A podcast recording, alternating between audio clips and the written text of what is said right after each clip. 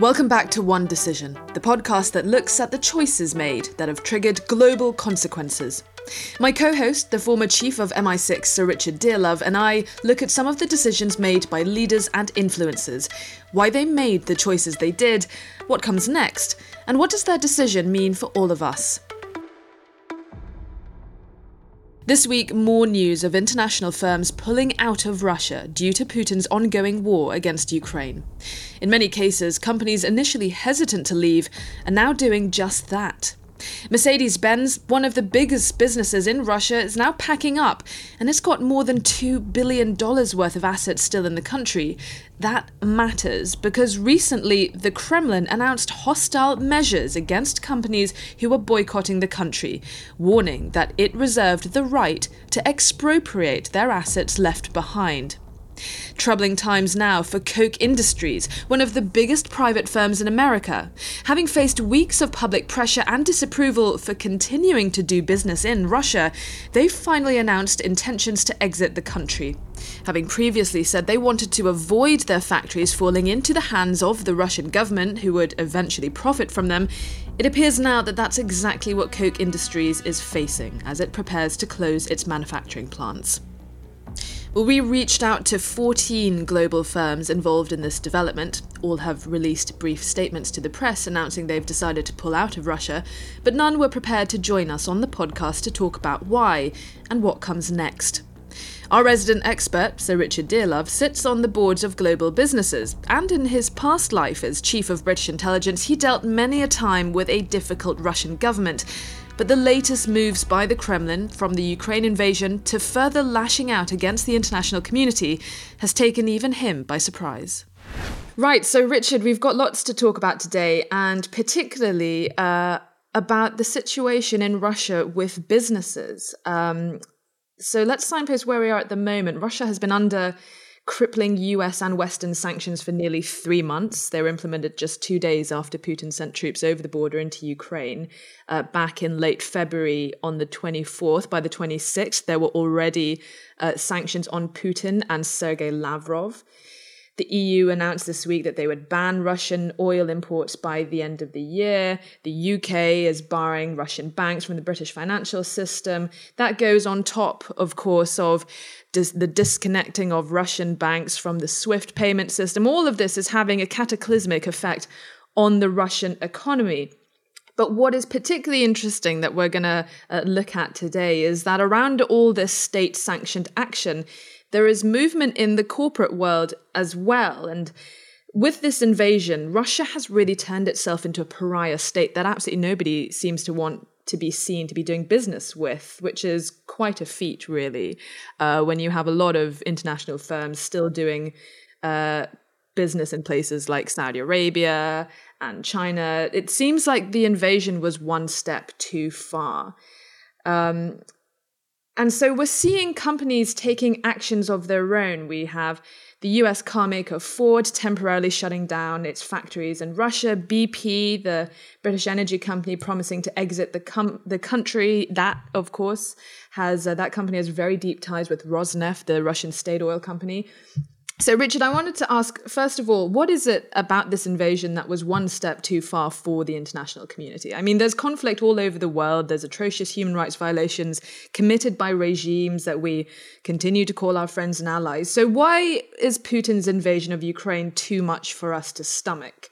You know, we didn't see this in Georgia. We didn't see this with Crimea. Well, I think it's an issue of scale rather than an issue of principle, because you're right to bring up, many other smaller examples. But, when you carry out an unprovoked military invasion of a neighbouring country with whom you have had the closest historical connections, with an army of 130,000 backed by even more military hardware and power, and of course, the country concerned is historically in a way a hinge between Eastern and Western Europe.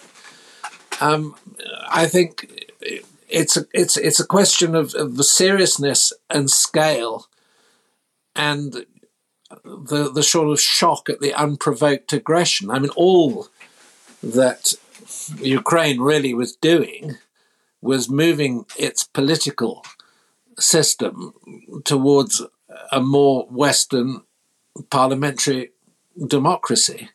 Not that it had maybe travelled the whole distance. I mean, there were still massive internal problems in Ukrainian politics, but I think, you know, the world suddenly realised that to have a fully developed European democracy sitting in what traditionally many Russians would consider half of Russia was just too much ideologically and conceptually for the current Russian leadership, which, let's face it, is a pretty bizarre and violent bunch of people, as they've proved themselves to be. So I think it's about the geopolitics where it happened.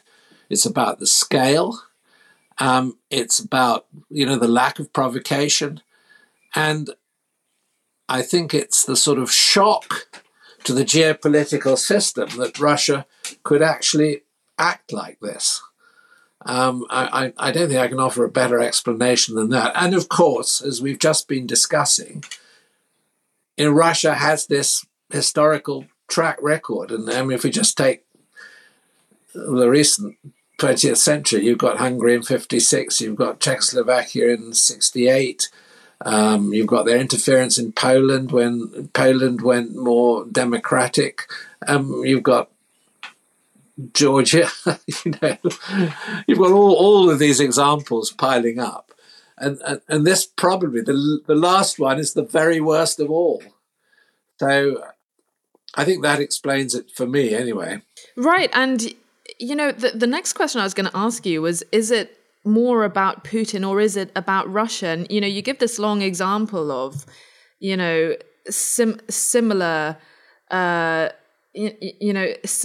of aggression by Russia against its neighbors, against nearby countries.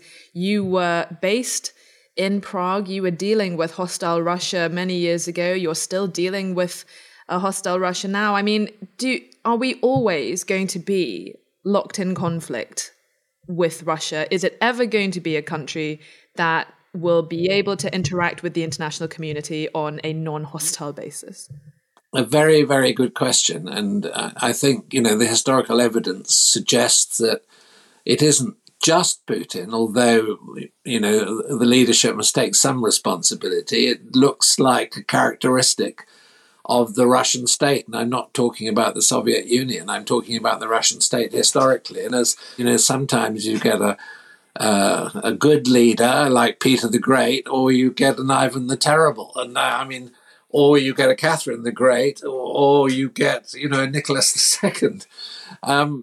I mean, interestingly, I've just been in the Czech Republic, and I was talking to people there who I know very well who take a huge interest in geopolitics in their governmental community. And they were basically saying or predicting that that we're near the end of another period in Russian history, like the end of the reign of the Tsars before the Russian Revolution. And, you know, we've had Putin for the best part of 20 years, and this regime is going to end in some manner that we do not know, and it will be violent and it will be disruptive.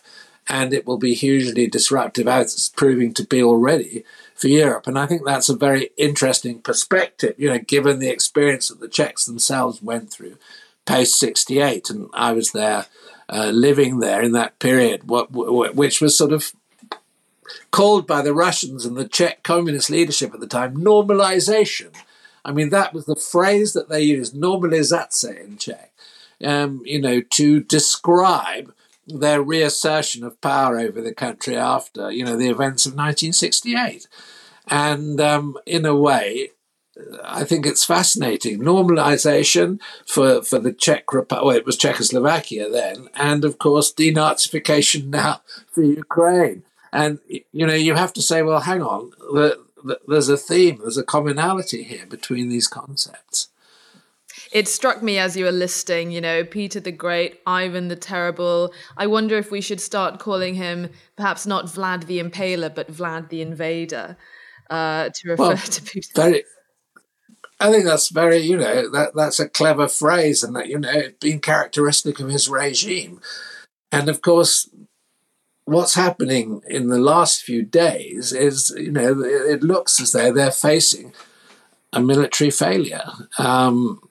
The Ukrainians apparently, you know, around Kharkiv have got back to the Russian border and have driven them away from that other principal city. And what's going to happen now down in the Donbass? The trouble is, the worse it goes for Russia, the more potentially violent I think the Russians become to try to recover some of their national pride. But it's also, besides the latest developments on the field, there is also an important economic dimension to this conflict. And I want to talk to you about this bill that was issued back in March. The Kremlin issued Decree 299, and that will now allow firms which are more than 25% held by foreigners from, quote, hostile states, guess who belongs to that club, to be put into external administration. So what's going to happen, according to this bill, is that administrators will be appointed by Russian courts for companies that have announced that they are leaving Russia because of the war in Ukraine. And after 3 months, the companies would either be liquidated or their shares put up for auction. Now, the companies that this could affect include dozens of really well-known firms, a lot of car companies that have announced that they are quitting Russia. You've got Apple, you've got IKEA, Microsoft, IBM, Shell, and then these car companies like Volkswagen, Porsche, Toyota, and others. One of the biggest, Mercedes-Benz, I think they stand to lose potentially more than $2 billion of assets held by their Russian subsidiaries that could be expropriated by the Russian state. Richard, I guess the Russians are at liberty to do what they want with assets on their land. I mean, you make your own rules when you are a sovereign country such as Russia, but this seems to me like it's theft, right? I mean, it's not precisely a license to steal, but this Decree 299, from what I have read, it forces companies to grant compulsory license to Russian companies or individuals in exchange for 0% compensation. I mean, that is essentially stealing, is it not? Well, I suppose the question is, you know, can the state, the nation state, steal? I mean, of course, it can in terms of the way that we, you know, conceive of the concept. But, you know, it's using lawfare instead of warfare, as it were. So it's using the law to legitimise its activities. And I mean, I don't think any of this is particularly surprising given where we've got to. I mean, if you wish, this is the Russian response to sanctions. But the cost for Russia to do this internationally in terms of its reputation is probably higher than the benefits that they will gain. I mean, it's going to take Russia years to recover its reputation as a reliable trading or business partner. And, you know, many of us who are not businessmen have been warning businesses that, you know, heavy investment in Russia is susceptible to, you know, political intervention, political disruption. And I think the Russians have, you know, reached a point where they just don't, they're not willing. I wouldn't say they don't care. I mean, there'll be a lot of individual Russians who are going to lose out badly because they've benefited enormously from their relationship with Western companies and Western investment in the Russian economy. I mean, there are all sorts of dimensions to this. I mean, one of the ones I'm familiar with are all these planes which were in Russia, you know, which belonged, which were leased to airlines, belonged to largely Irish leasing companies. You know, the Russians have just commandeered and confiscated these aircraft. And the question is, you know, what's going to happen? Who's going to pay the insurance claims? And the other thing is, you know, if these planes are not flown and if they don't follow IATA regulations, and they don't have proper logbooks, there becomes a sort of huge safety factor, and you can't then use them. Even if the planes would be returned to the West, they'll have to be pretty much rebuilt. So there's huge complexity, and the people who are going to benefit from these measures largely are going to be the lawyers. I mean, the international, the courts are going to be stuffed with court cases on all of these issues. Lawyers cashing in, yeah. Well, maybe, you know, maybe that there will be a regime change in Russia. I wouldn't say quickly, and maybe, you know, in a period of time, some of these things would be reversed. But even if they are reversed, they're going to be compensation claims for the period of interruption.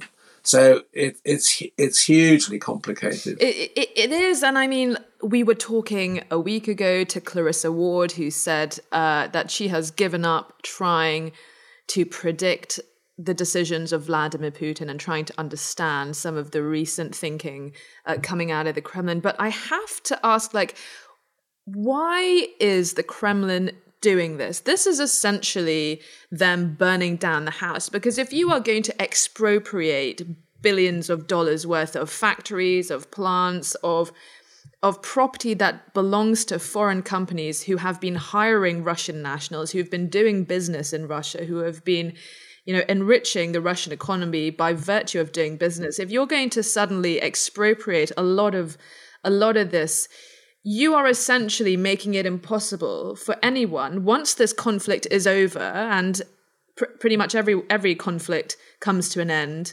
eventually. Palestinians will and Israelis will probably claim otherwise, but I mean, there will be an end to this conflict at some point, and then who is going to want to do business with the Russians? Given that this is what they are now starting to do? Well, bear in mind, you know, we're living in a period of, let's say, ESG-related issues as far as Western capitalism is concerned in big companies. And they have to be pretty protective of their reputations. They have to, you know, behave responsibly because of their shareholders on environmental, social and governance issues. So for many of these companies, I think that the current political situation really doesn't almost allow them to continue business in Russia, because they'll be condemned for, you know, being supporters of the implicitly supporters of the Russian state or the Russian economy. So I don't think they've got a lot of choice. They're going to have to close down. And of course, if they then close down, the Russians are going to respond and confiscate their assets. Right, but I mean, the thinking behind the Kremlin doing this, I mean, a lot of these companies pulling out of Russia, they're ceasing operations. You say that a lot of this is fight back from these sanctions, but is the seizing of, you know, dozens of plants and factories, is that going to, is it enough to make up for the sanctions if they then, I don't know, flog these factories to the Chinese? Why would they not leave these factories empty and give these companies, you know, a route back into Russia when things return to normality, if they ever do? Well, good question, but you know, I think that the Russian leadership, I mean, this isn't the Russian people, this is the Russian leadership, feel that their best response, you know, is almost a vindictive response. And I think the other thing that one has to bear in mind, which came out very clearly when I was talking to people in Prague, one of them who has extensive experience of working with big Russian businesses said that fundamental to Russia's problems at the moment, and I think this is probably reflected in the performance of the military, is the level of corruption. And he said, if you take any big Russian contracts, and he's familiar with Rosatom, the nuclear power part of, you know, the Russian state, the building of nuclear power stations. He said the amount of money that goes astray in contracts and into people's profits and then to banks in Cyprus and Malta and elsewhere, he said it's absolutely stunning. You know, we have a regime which has a reputation for kleptocracy anyway.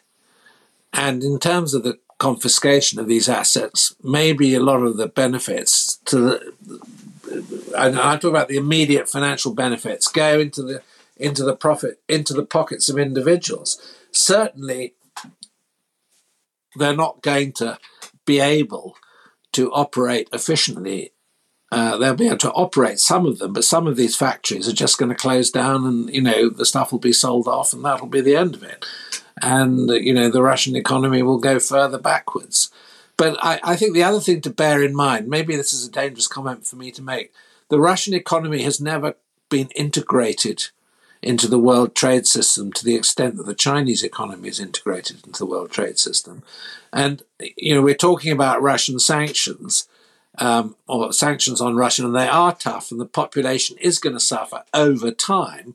But the Russian economy is commodity dominated, and its dependence on selling energy is huge. So despite all these other measures, you know, the money is still pouring in from the sale of gas and oil until those markets are closed down. And, you know, we now have a much clearer idea of the difficulties of countries like Germany. And I mean, okay, I'm going to quote the Czech Republic again, 60% of their gas supply is Russian dependent.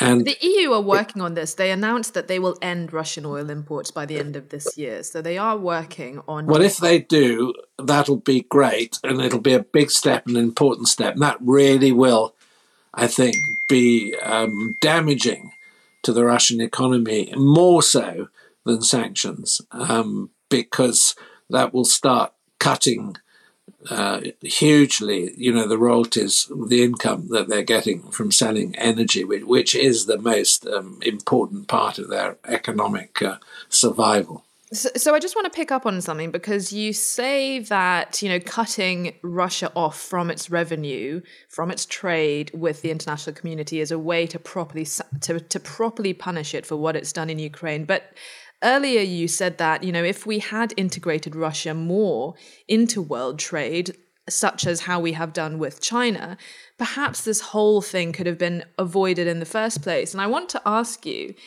about something hot on the heels of McDonald's announcing that they are finally quitting Russia after 30 years in Russia. I want to ask you about this so-called McDonald's peace theory, which is this idea that economic globalization makes war less likely. And it was originally something coined, I believe, by Thomas Friedman, who proposed that no two countries that have a McDonald's have ever fought a war against each other. Now, it's pithy, but problematic. I mean, you have obviously places like Lebanon, Belgrade, Georgia, and Ukraine. They all have McDonald's in them. But I think essentially what he's saying is, you know, globalization has long been a strong deterrent against conflict.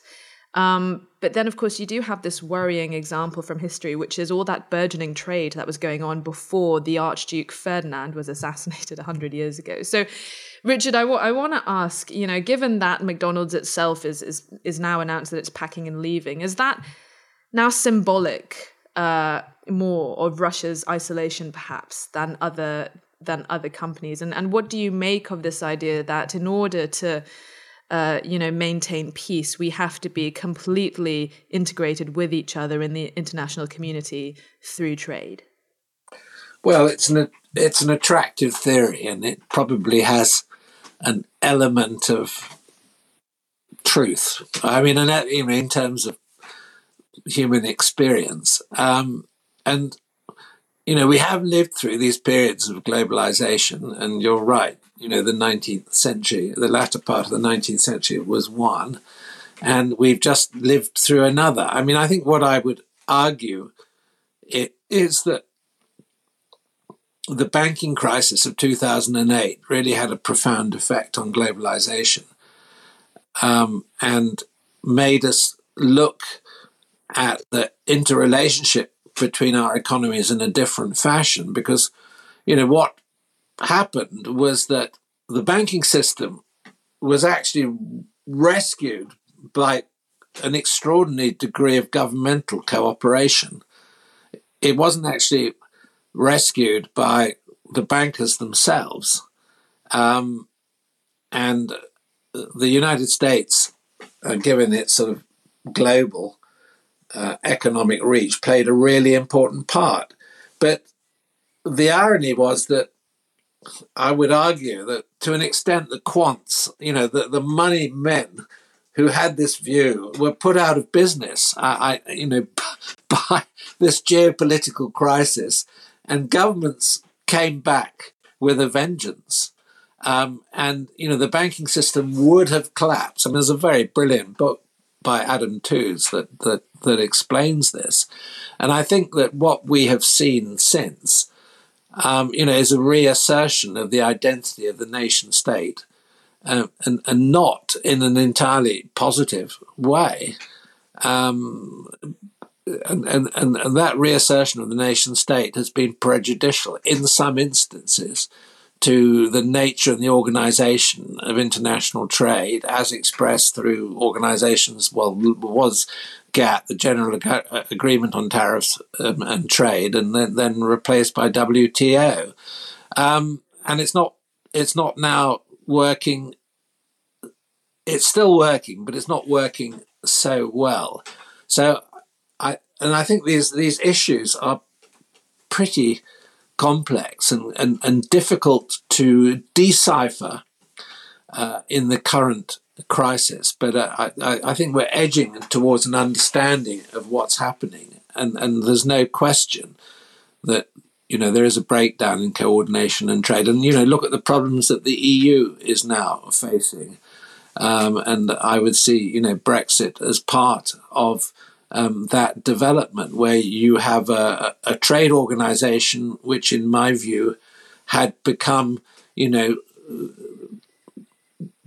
autocratic and not sufficiently accountable in the way that it was making its decisions. And I mean, the best example of this is the way that Europe allowed its, dependence on Russian energy to grow almost unchecked, without realising or without evaluating the degree of political risk that it was exposing itself to. I want to segue, just given what you're saying about economic cooperation and how it is not a universal solution, but I do want to ask you about China, because China joined the WTO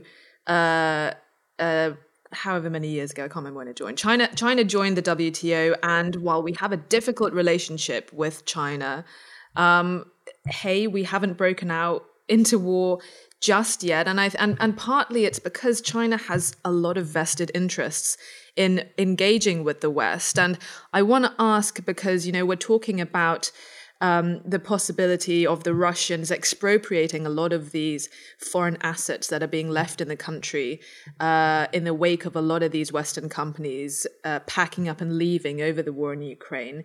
And there's a question as to whether the Chinese will benefit from the fire sale of this, and whether China and Russia will be pushed closer together. But what's interesting is that China is sort of holding back. I mean, when we're not seeing the Chinese, rescuing Russia. They've been making some pretty savvy decisions lately. They've been snapping up bargain coal from Russia, since Russia can hardly sell to the West anymore, and the Chinese have a huge demand for it.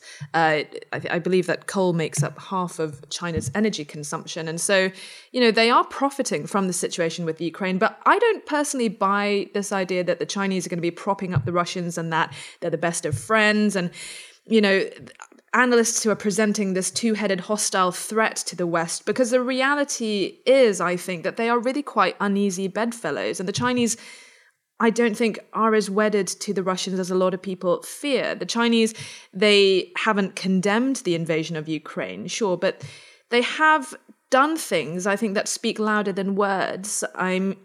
Their banks, they've restricted financing for the purchases of Russian commodities because they're concerned about falling into the wrong side of sanctions.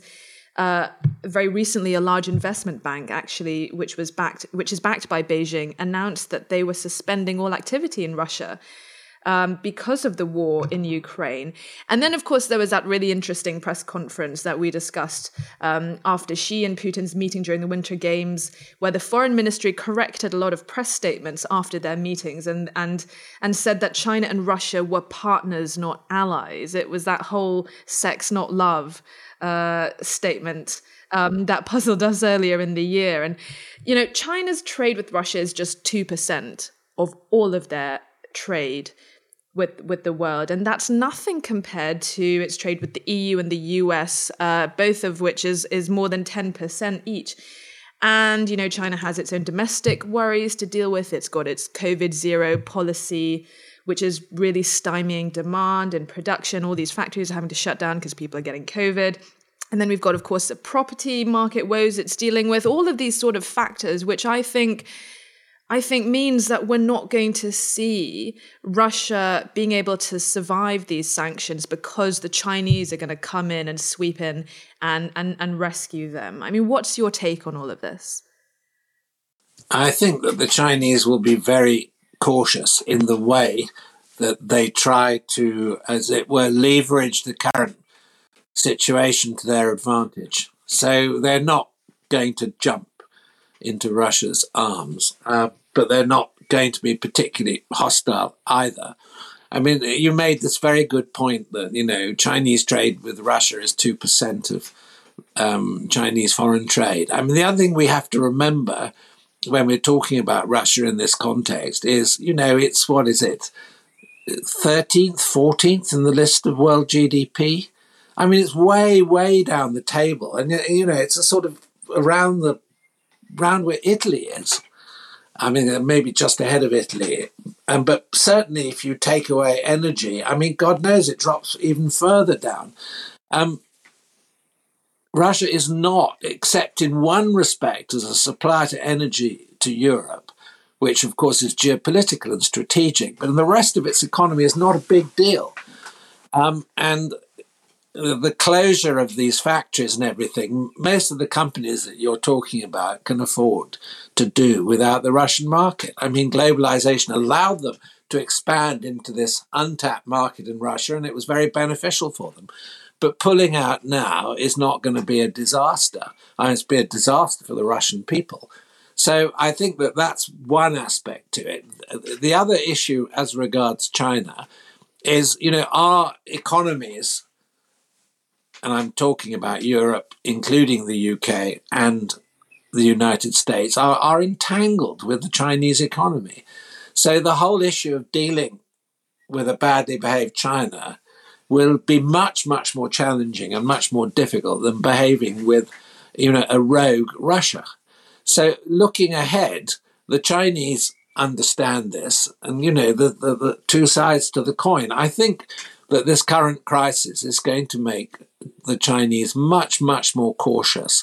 And, I mean, I think we've discussed this before. You know, there is a pretty strong view amongst scholars of China that in a period before the invasion of Ukraine, Xi Jinping, to an extent, was overplaying his hand in emphasizing Chinese power and, you know, Chinese expansion.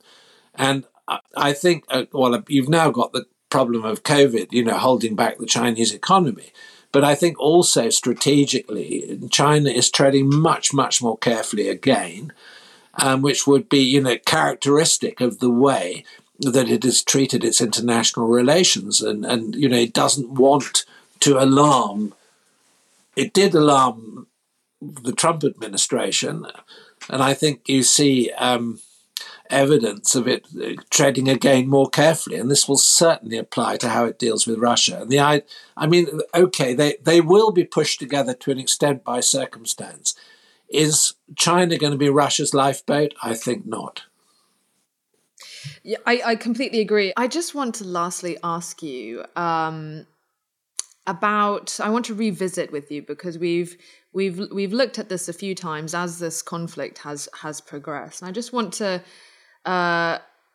take us back to the view inside Russia. And I wanted to ask, are we starting to see public opinion perhaps beginning to splinter on the wisdom of Putin's decision to invade. There has been a segment on one of the biggest state talk shows in Russia discussing how the invasion was going with a retired colonel who gave us some pretty remarkable comments to the host, noting that, quote, the whole world is against us and it is going to get worse for us. He talked about the high morale of the Ukrainian army, that they were motivated to defend their homeland, and how that in itself is an extremely strong component of battleground victories.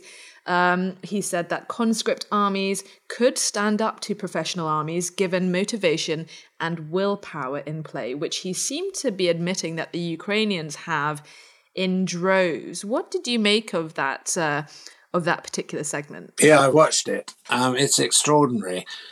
I would say what we're dealing with here, I mean, you said public opinion. I don't think public opinion is really shifting yet in Russia, but I think expert opinion may be beginning to shift. And that was the main talk show on the main channel. And I don't think things like that happen entirely by accident in Russia. It may, as it were, indicate a change of thinking, a change of attitude. I was rather struck this morning when I also read in one of my newspapers online that Putin had said, as long as NATO didn't open military bases in Sweden and Finland, them joining NATO was not going to be a problem for Russia. And he actually made that statement yesterday, which, let's face it, was pretty... what he's saying is he's almost accepting it as a fait accompli, and as long as NATO doesn't stick forward bases into those countries. I mean, that's a bit of a come down. He was talking about pointing nuclear warheads in the direction of Finland just a week ago. Oh, I know, but we're going to have all that sort of nuclear talk. I think that there might be the signs of a shift. I don't know. And there are some very strange shots of Putin. They've just had this meeting yesterday or the day before of their 6 military allied countries. I mean, I'm not sure, but it's probably Kazakhstan, Uzbekistan. Was he talking with the leader of Tajikistan or something? And he was tapping his leg. Yeah. His legs were... And a lot of people... All of that's pretty odd. And I don't know, maybe, I think that what my Czech friend said to me is that we're reaching the end of this regime in Russia. Now, that doesn't mean it's going to disappear. What I'm saying is over the next year, 18 months, maybe it's going to break apart. I mean, there's no question that this Ukrainian venture is a catastrophe. And you wouldn't get a commentator on a main show saying what he said unless, the sort of Russian elite have thoroughly understood just what a mess they are in. And, the economy's in a mess. The sanctions are really going to start biting over the next 3 to 6 months. They do take time.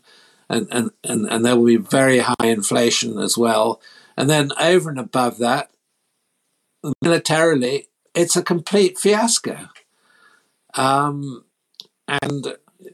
at the moment, I think that it's worrying because the fragility of all of these elements will cause something to break apart and go wrong. So I think it's very accurate to focus on this interview as significantly. I don't think it would have happened unless there's somewhere in the machine there's a change of mood. And it was interesting to watch the way the presenter was sort of rather weakly arguing and contesting what this guy was saying, but without much impact on his analysis, which got actually... And it's interesting because she said twice, do you think there's any chance we could stay friends with London? Yes, I saw that. Which I thought was interesting. So, maybe... Well, I mean, look at all these... Does she have a house in Kensington, I wonder? Look at all these oligarchs who've got driven out of London. I mean, the number of kids that they've got in English private education system. I think many of them are still here because the people didn't want to discriminate against the children. But, you know, who's paying the fees? How are they going to get the money out? I mean, Sergei Lavrov's daughter, I believe, has a townhouse in Kensington. And, yeah, she does. Yeah. I mean, you know. And I mean, the other thing that my friends in Prague told me, and, you know, half Russian, that a lot of the kids, and I mean, grown-up children, you know, in their late teens, early 20s, they've all left. They've gone to Istanbul, Ankara, Georgia, Helsinki. They're all sitting there because they do not want to be called up if there's a general mobilization. And the parents that can afford to keep them out of Russia are saying, you know, no, you can't come back yet because, you know, we've still got a problem. And the significant number of them are outside the country. Okay, so I'm going to end this by asking you to make a prediction. How much longer is Putin going to remain in power? I think he'll... I'm really going to stick my neck out. I think he'll be gone by 2023. But really? Probably into a sanatorium from which he will not emerge as the leader of Russia. I'm not saying he won't emerge from the sanatorium, but he won't emerge from the sanatorium as the leader of Russia any longer. I think you're right about the sanatorium, especially if it turns out he does have Parkinson's or whatever. Yeah, and that's a way to sort of move things on without a coup. I'm going to say 18 months. Okay. Well, I think that those two predictions are within a reasonable framework. Yeah, I think before the next US election. Yeah. But my Czech friend said to me, don't make any predictions on timing. It's going to happen, but we do not know when. I like making predictions. If you can get over getting it wrong from time to time, I think what's good about predictions is you can revisit your assessment when things come to pass. Maybe we'll get the chance to revisit this. Exactly. Great. Richard, great to talk to you again. Julia, wonderful. I really enjoyed it. Okay. Me too. Don't forget to subscribe so you don't miss the next episode of One Decision. We'll have a new one for you every Thursday. From me and the team, see you next time.